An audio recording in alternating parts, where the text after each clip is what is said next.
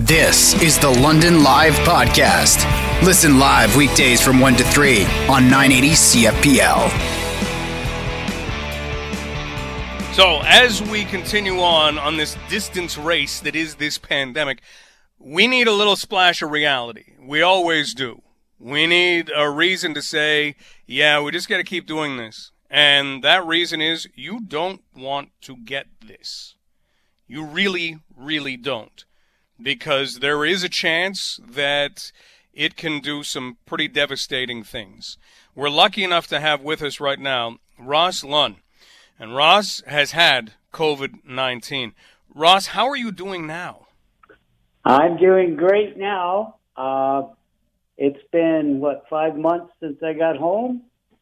And when I got home June 3rd on my 71st birthday, I was barely able to walk a little bit, but now I'm walking three kilometers a day.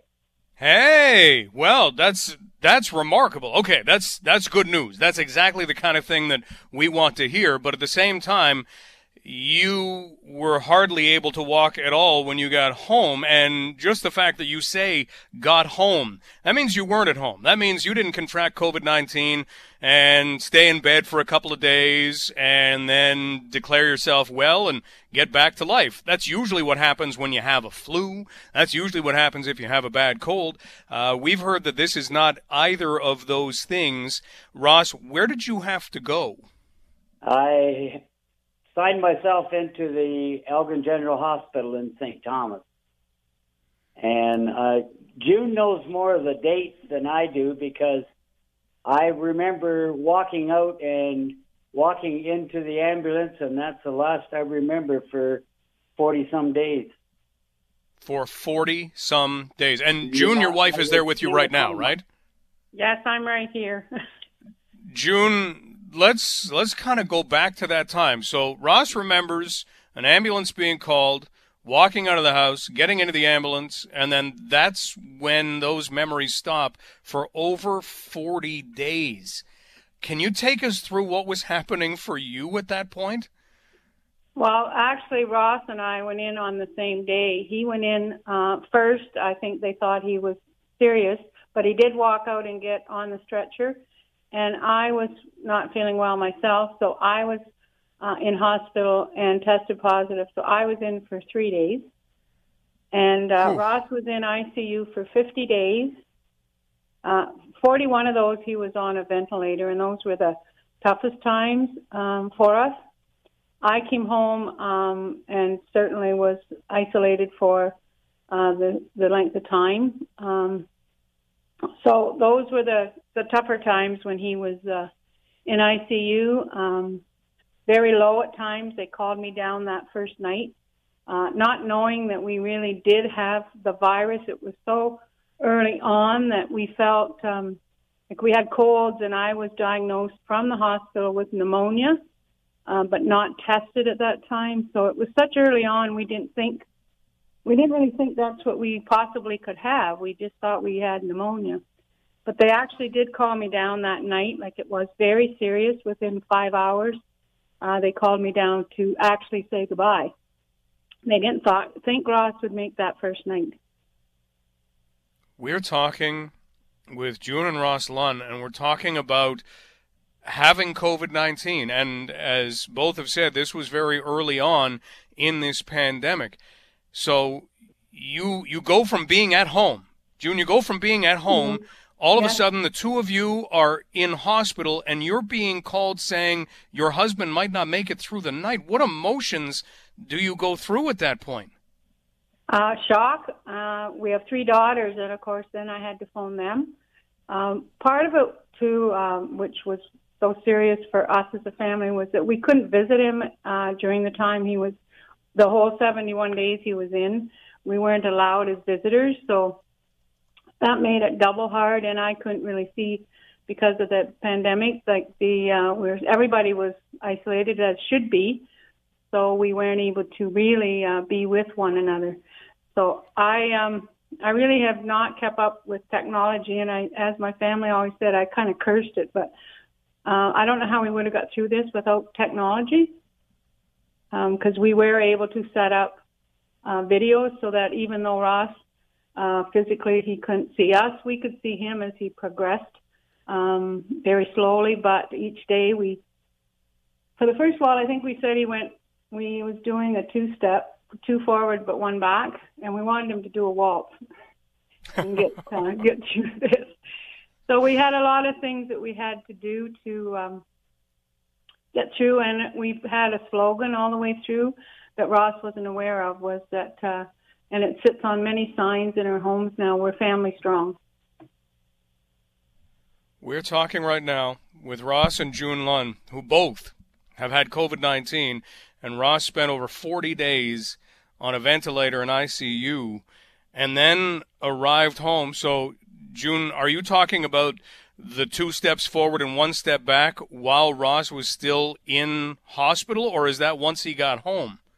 No, that was in hospital. Um, he, I think his strength. Uh, he farmed for 38 years, and he's still very active. Um, I think that's what got him. Partly what got him through. Of course, we praise the doctors every day, but and he the nurses. and the nurses. Um, he uh, he had a strong will. Um, and determination. And I think the doctors, uh, he didn't show it to us in the hospital when we talked to him. He was very calm, but uh, we know his um, determination that he would have. So once he got to that point of um, coming through with the, the ventilator, and they put, he had the tracheotomy in for 12 days, and and once we could see that improvement, then uh, he did he did push to get through, and each day he's done that as well at home to get to where he is today. And we were told that um, when he came home, it's all new. They didn't know what the damage. Still not 100% sure what damage he's really got, but um, they told us he could be on oxygen the rest of his life. We weren't sure, but we would take whatever was given to us. And he did have oxygen when he came home. He did walk um, very slowly. It took him a lot to get around the house, but every day there was just improvement. So once he got home, he was. I think we said now he could put do the polka. well, that is okay. the fantastic part about this story, Ross. There's farm tough. I mean, there's there's being tough in life, and then there's farm tough. So right. good to know that you have that farm tough in you. Well, the one doctor asked me what I had done all my life, and I said I had farmed for 38 years, and he just looked at me and he says, "That's partly why you're here today." No doubt. Ross, yeah. what do you remember about waking up in the hospital? Uh, waking up in the hospital, I had a whole bunch of stuff on my face. Uh, I couldn't move my head, couldn't move my arms or legs. It was a bit devastating to just kind of lay there motionless. And but, you couldn't, you get, you wanted to feed yourself. I wanted to feed myself because I looked up at the nurse, and she's got a plastic spoon feeding me pureed food that babies would eat. and I just looked at her and said, "Do you think I could do that myself?" And she says, "Well, you want to try?" And I said, "Well, yeah." So I got a hold of the spoon and shaking away, I got some of the stuff in my mouth. And two days later, I had solid foods in front of me. they wanted again to make, make sure that I didn't choke on anything. I guess. Right, but that's that's toughness and determination right there, and it's amazing to know that the two of you have that. And all of this comes from a virus that at this time last year none of us knew anything about. I mean, June, do you ever stop and think that, that this was just a virus and you think about what it did to your husband and, and what you had to go through and your family had to go through? Yeah, it's just um, at the time, um, and people, we still don't know first. The where biggest, we got it. Yeah, the biggest question is where'd you get it? We don't know. We'll never know. Um, but in that early time when we weren't feeling well, it didn't really cross our minds because it was so early. We knew it was there. We knew it was out there, but of course, you don't think it's going to hit your area and and um, yeah, we just um, it was early on. We didn't have. There's so many symptoms that have come out now that we probably would have seen then, maybe, but they weren't in. They weren't listed then, and it was the common uh, sore throat and headache, which we both felt we had cold and we were weak, but we didn't have a temperature and we didn't have some of those early symptoms. But it uh, it hit and and now we know is, and yeah. What is the uncertainty like? Because June, you said it. You don't know what long-lasting effects there might be, and everybody seems to have something that maybe is a little bit different. How do you guys deal with that? Well, we don't. I guess, I guess we have to kind of deal with it. But yeah. they did tell me that I likely would have some lung damage because that's kind of where it does hit. And I've been in and had some tests, and I haven't got all the results back yet. But they said there could be some damage from COVID, or it could be from farming for 38 years and maybe not wearing masks on my face when I should. But uh, time will tell, and I'm going in to have one more X-ray of my lungs, and they had taken one when I got to hospital. They took one the day I left to come home, and now they're going to take one to see what things look like now. I guess what too, a story. It's, it's, uh, yeah, it's the uncertainty, and we think like, when is this um, going to be where we get back to normal? Um, we everybody thinks that we are immune, but we don't want to take any chances. That hasn't been totally pro- proven uh, that you can't get it again. So we want to be as safe as everybody else. But you know, we do look at little areas. Uh, Ross's strength and certain things I can see aren't certainly back to normal, but um, it's just he's got to take things a little slower. So that it's the breathing and um, and myself, I never know whether it's something that is that or maybe it's age creeping up on me. We don't know some of these things, but there's certainly uncertainty as far as side effects for sure. I guess as a final thing, and everyone who gets through COVID and, and beats COVID to the point that they can at least try and get back to normal lives, everybody gets asked this. What would you say to people who right now are, are maybe, you know, tired of, of the pandemic and tired of the restrictions and tired of just this whole thing? June, what would you say? Well, I think we're all at that point, and we're all confused as to what um, what is the next step and what we should do. Um, and I think now too, people are saying, "Well, we've got to live." Yes, we feel we do have to still live, and we don't we uh, being so isolated. But we never want. I never want to certainly go through what we see anybody go through what we did. And I just I think we've done maybe interviews because we feel that people don't know other people that have had it so we we're an example that yes, it is there and it can be very very serious. So I guess our biggest thing is to um, be safe and uh, and do wear masks. Yeah, and be and be aware of what we should be doing. Ross, June, your fighting spirit's incredible. So thanks for having that, and thanks for sharing it with us because this is something no one wants to go through, and you've described exactly why. Keep safe and keep on the road to recovery, both of you. Thanks so much for the time. Thank you very much. Thank you. Bye bye. That's Ross and June Lunn. And that's as real a story as you're going to get. Ross walks out of his house, lies down on a stretcher, gets into an ambulance and doesn't remember roughly the next 50 days of his life. And June is told as she's in the hospital, you've got to say goodbye to your husband because we don't think he's going to make it through the night. That's about as real as it gets.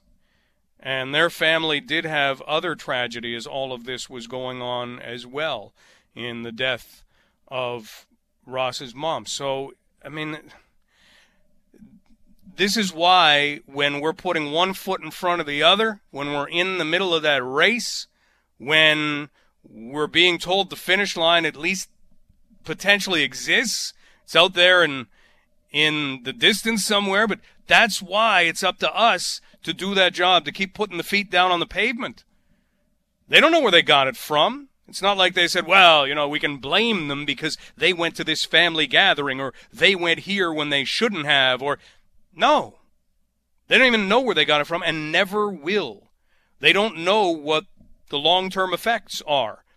And really might never know. That's as real a story as it gets. Thanks to Ross and Let's check in on long term care because that's something that we do care deeply about. And that's something that has been at the forefront during this pandemic for concerns that we have not seen the right kind of care used. And not because of the people who are working there, just because of things like resources or the way the system has worked. And on Friday, there was another meeting that examined where we sit on all of this, and we wanted to get an update now that the meeting has concluded, and we've had a couple of days to have everyone kind of go over what was said. Dr. Doris Grinspun joins us. Dr. Grinspun is the CEO of the Registered Nurses Association of Ontario. Dr. Grinspun, how are you doing on this Monday afternoon? Well, Mike, I just heard you saying that we all care about seniors in long term care. And I know for a fact that you and I do because we have discussed this a lot several times with your listeners. Does the province care? That's the real question. Uh, and I, my answer is I don't think so. Because I met with the Premier last Monday in person by his request. We have spoken by phone we had, as you said, a press conference this past Friday, and yet nothing has happened. Nothing has happened, Mike, since the last time you and I spoke. Nothing has happened. Not a penny has been added to increase the hours of RN, RPN, or nurse practitioner care, or PSW. They are not with boots in the ground because the funding and the directives have not been put in place. The tragedy, Mike, is that the minister in charge of long-term care has medical background, so she ought to know that this is this will evolve into a bigger and bigger and bigger tragedy. Already, as you know, in the first wave, we had the disastrous results of over 1,800 deaths of seniors in residence in residents of nursing homes. Now we surpassed the 2,000. We surpassed the 2,000 since September 1st. Just so you know, since September 1st, we had close to 1,700 residents that contracted the virus already. Um, about 1,600 staff, and now more with the terrible situation in the weekend. And yet, the government, what is the government doing? Well, let me tell you what's doing. Today, they're passing Bill 218 likely, which is the bill that will give to places like Sienna, Extendicare, Chartwell, Chartwell etc., protection, protection to not be sued by families or or others. Um, this is the, the three companies I just mentioned uh, pocketed 1.5 billion dollars to shareholders in profits. The chairperson of Chartwell, to give you an example, uh, close to $230,000 for a part-time job as chairperson of the board, and you know who that person is, I am assuming. it's our p- previous premier, Premier Harris. So instead of moving with Bill 13, which will give the four hours of care, the government is moving with protecting for profiteers. Yeah, Dr. Doris Grinspun joining us because that's what we were going to mention the idea that, hey, on November 2nd, there was the promise to establish that new standard of care that's been asked for for a long time, even when the conservatives were not in power, that you up this to four hours on average each day for every single resident. So that sounded good. It doesn't like you're sound like you're seeing that nothing, maybe nothing. being put in play yet. Nothing, nothing, nothing, nothing. Minister Fullerton said she's bringing her plan in December. By December, we will have lost likely 300 more residents in long-term care. Is a unfathomable tragedy of mega proportions that we should be all up in arms saying to the government, don't say you care if you really do not. And as you point out, the protection comes in that sounds like it's protecting the companies, some of them that have private interest, the companies that are running these long term care facilities. Mike, not only they have private for profit interest, by law, a, a for profit company, by law, their first fiduciary responsibility legally is to shareholders, not to residents. So when people complain about the for profit homes because their results are 10 times worse than in the not for profit, like the virus can get into any of them. But the residents in for profit homes are way, way more in danger of actually dying from the virus because their situations are worse, the staffing is worse. Many of them still are in rooms that are more than two people. So, one of the other pieces we ask on Monday is to urgently decrowd nursing homes with residents in multiple occupancy rooms because still that is happening. Still, we have agency nurses or PSWs that are moving from one home to another because there is not enough staffing, right? Because the government does not put the funding for the four hours. So homes use agency staffing. So it's a, just a disaster. And going to what you said before about these mega parties of people, let me tell you, Mike, for each single listener that is listening, if people think that they're fooling around someone else, they are spitting to the sky and it may actually come right into their face.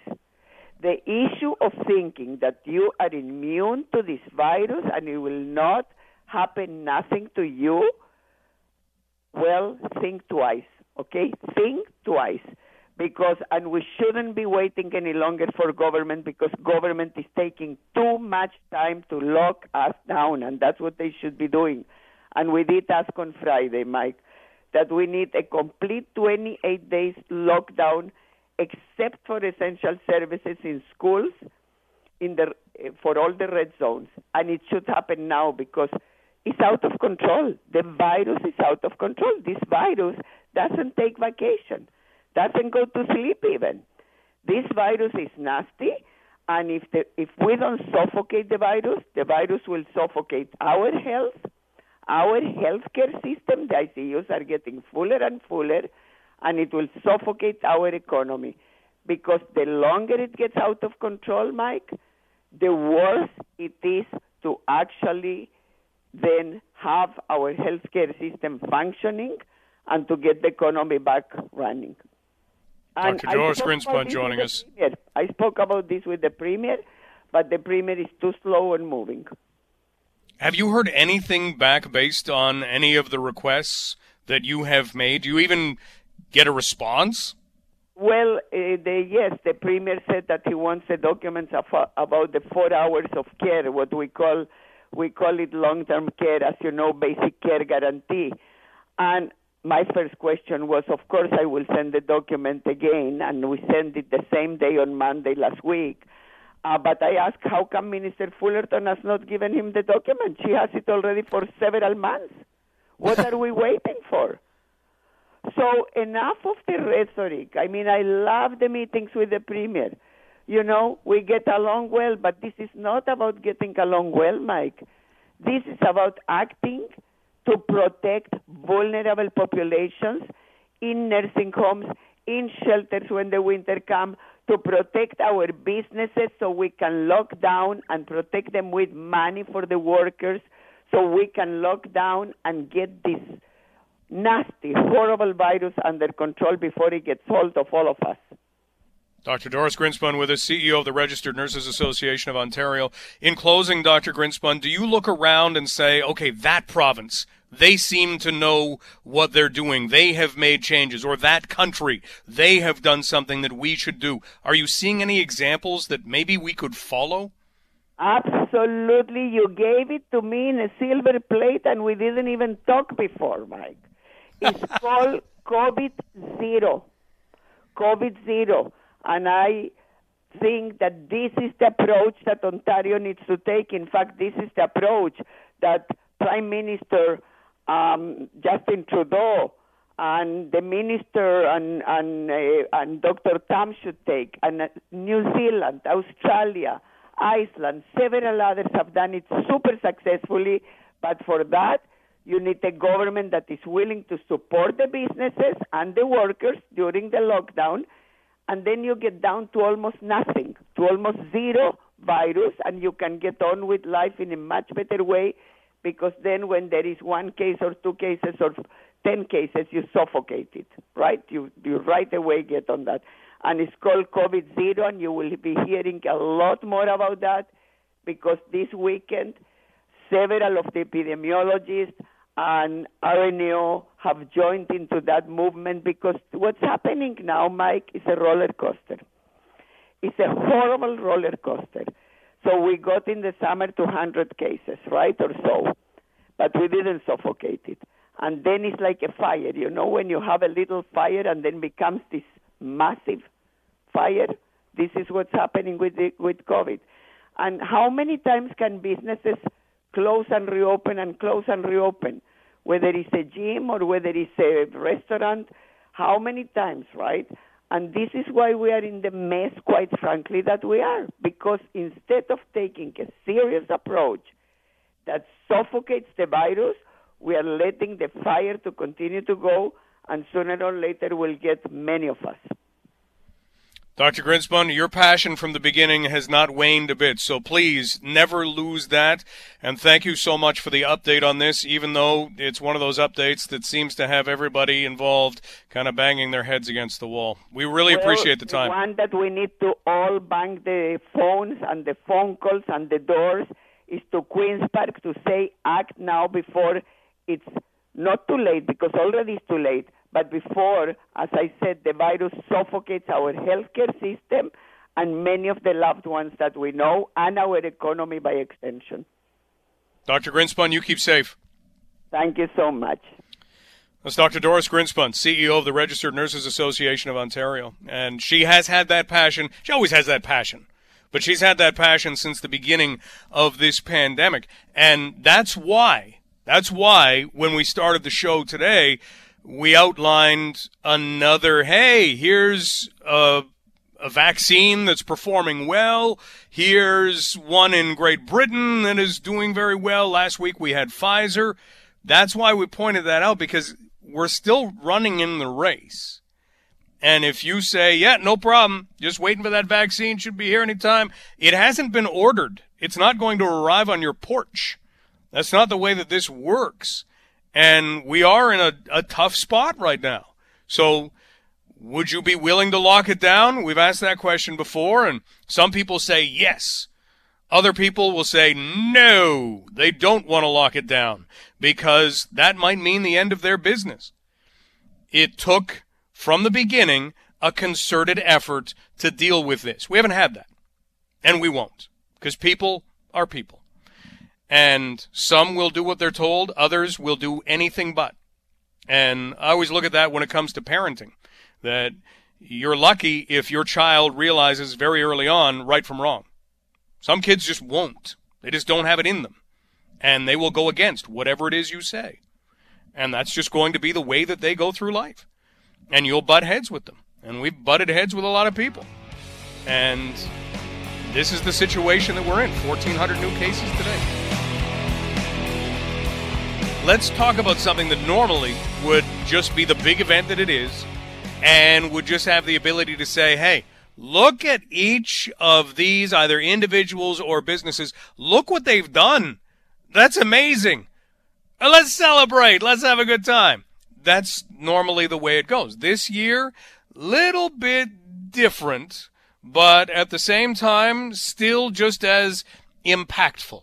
Let's talk about the Impact Awards that are handed out by the St. Thomas Chamber of Commerce as we chat with the head of the chamber right now, Mr. Paul Jenkins. Mr. Jenkins, how are things? I'm doing uh, I'm doing pretty fantastic today, Mike. Thanks for having me on. That's good. See, that fantastic vibe can rush over all of us and and we can take a little fantastic into the rest of the afternoon. Let's talk about the Impact Awards for anyone who maybe has never been to a ceremony or read about a ceremony. Who is up for Impact Awards? Uh, you want what the uh, Impact Awards of the St. Thomas and District Chamber of Commerce? They are our annual celebration of com- business and community excellence, and uh, I agree with you. I think this year uh, is, is not a reason to stop celebrating our business community. In fact, it, it, it's all the more reason to to champion those that have helped us weather the storm, whether they're those businesses that have you know sponsor our, our local sports teams and and really power our organization. So uh, you know, in the past, Mike, we we'd obviously we'd meet together. Um, we come together in a big formal production and award these uh, in person. Um, and this year, uh, the chamber, obviously, like a lot of organizations, has had to pivot, um, and we're doing an online production uh, this Wednesday at seven o'clock uh, on the chamber's uh, Facebook page. So uh, St. Thomas Chamber, and you can tune in on your Facebook dial. Excellent. And that way you still get an opportunity to say, hey, job well done, because we talk a lot about local businesses. Paul, can you give us a sense of what this has been like over the past now seven, eight months for some of the businesses in St. Thomas and District and what they've been going through? Yeah, hundred percent. I mean, uh, you would know just as well, but it's been uh, 2020 has been a, a wild ride um, for our business community, and and you know the chamber uh, included on that. I actually started the job uh, in March, and on my first day um, at the office, I actually closed down our office. So you know that was that was more of a mild. Uh, irritant than than something that was problematic but uh, yeah this uh, you know i'm not sure what uh, idiom we want to use, but the, the curveballs that our business community has been thrown this year have been numerous. Um, you know, I know we want to talk about good stuff, but even even uh, the challenges we faced as a business community and as a community at large over the weekend uh, with the protests. Um, you know, it, it's been it's been a super challenging year. But you know, St. Thomas is kind of used to used to getting kicked in the pants every so often, uh, whether it's the loss of manufacturing, um, you know, the, the uh, various other automotive job losses and things. So, you know, we're we're a resilient community, and and uh, we're better because of all the businesses um, that help make St. Thomas and and Southwold and Central Elgin such a great place to in, to invest, to work, and to play.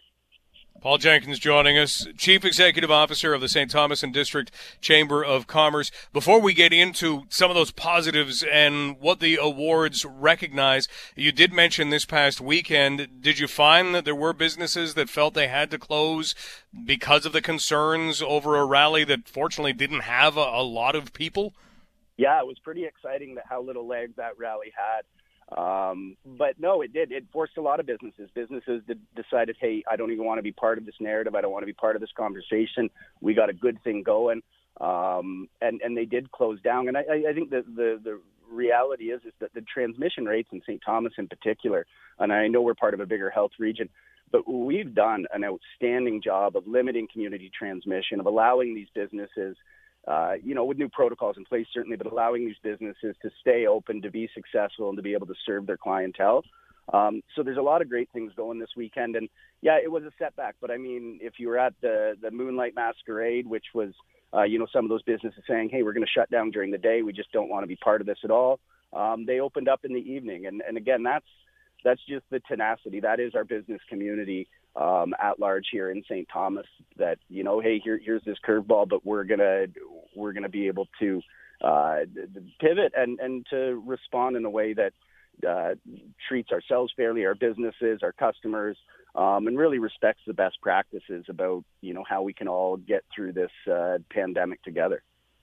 Great attitude. Paul Jenkins joining us, Chief Executive Officer of the St. Thomas and District Chamber of Commerce. So the Impact Awards come up on your Facebook page on Wednesday. Anybody can tune in. What sorts of things do you recognize with the Impact Awards, Paul? Uh, you, we we have uh, there's seven different awards um, we're we're uh, handing out this year, um, and it's everything from you know are you a new business over the last three years uh, and you've had some tremendous success? Are you an historically successful business that really needs to be recognized for your generational commitment uh, to our community? Um, we have an inspirational woman award uh, as well this year, obviously to recognize uh, the female entrepreneurs that power our business community. Um, so really, we, we, we try to provide an opportunity for businesses of all sizes, small businesses to enterprise size, um, so that so that there's an opportunity for everyone to engage in this award ceremony. Fantastic. So one more time, how exactly do people go and view the awards on Wednesday? All righty. And so it's not just the, the awards, Mike. Absolutely, that's part of it. But this is a high end production. We're going to put a put a stamp on the St. Thomas business community like we haven't in the past. There's entertainment throughout, so we've got local musicians that are going to be featured throughout the uh, throughout the piece. We even got Mayor Joe Preston who's got a comedy set that's actually incorporated into uh, our production as well. And all you got to do, you like the Facebook, you like try that again. You like the chamber on Facebook. That's St. Thomas Chamber, Facebook.com slash uh, St. Thomas Chamber. And uh, you know what? Just be online. The best the best part is it's a real high end production. If you if you got the technological aptitude, you can project it on the big screen, and that's really how we want people to consume it. We didn't want to do a Zoom call. Uh, we wanted to do something that really uh, celebrates our community and really showcases all the great things going here from our elevated park to our downtown core. Um, and then again, highlights uh, the business community and all, all the entrepreneurs that make uh, our community such a great place to live, work, and play. Outstanding. Paul, keep up the great work. Thanks so much for the time today. Really enjoy you having me on. Thanks so much, Mike. That is Paul Jenkins. Talking about the Impact Awards at the St. Thomas and District Chamber of Commerce that come up on Wednesday. And already he's given us the must see. The mayor of St. Thomas, Joe Preston, former federal politician, with a comedy set. You you cannot pass that up. We'll have to have Mayor Preston on later this week, and uh, or maybe I can get a copy of the comedy set because we won't ask him to redo it, but maybe I maybe I can get a, a little snippet from the awards on Wednesday night. We'll see. You've been listening to the London Live podcast. Catch the show live on weekdays from one to three.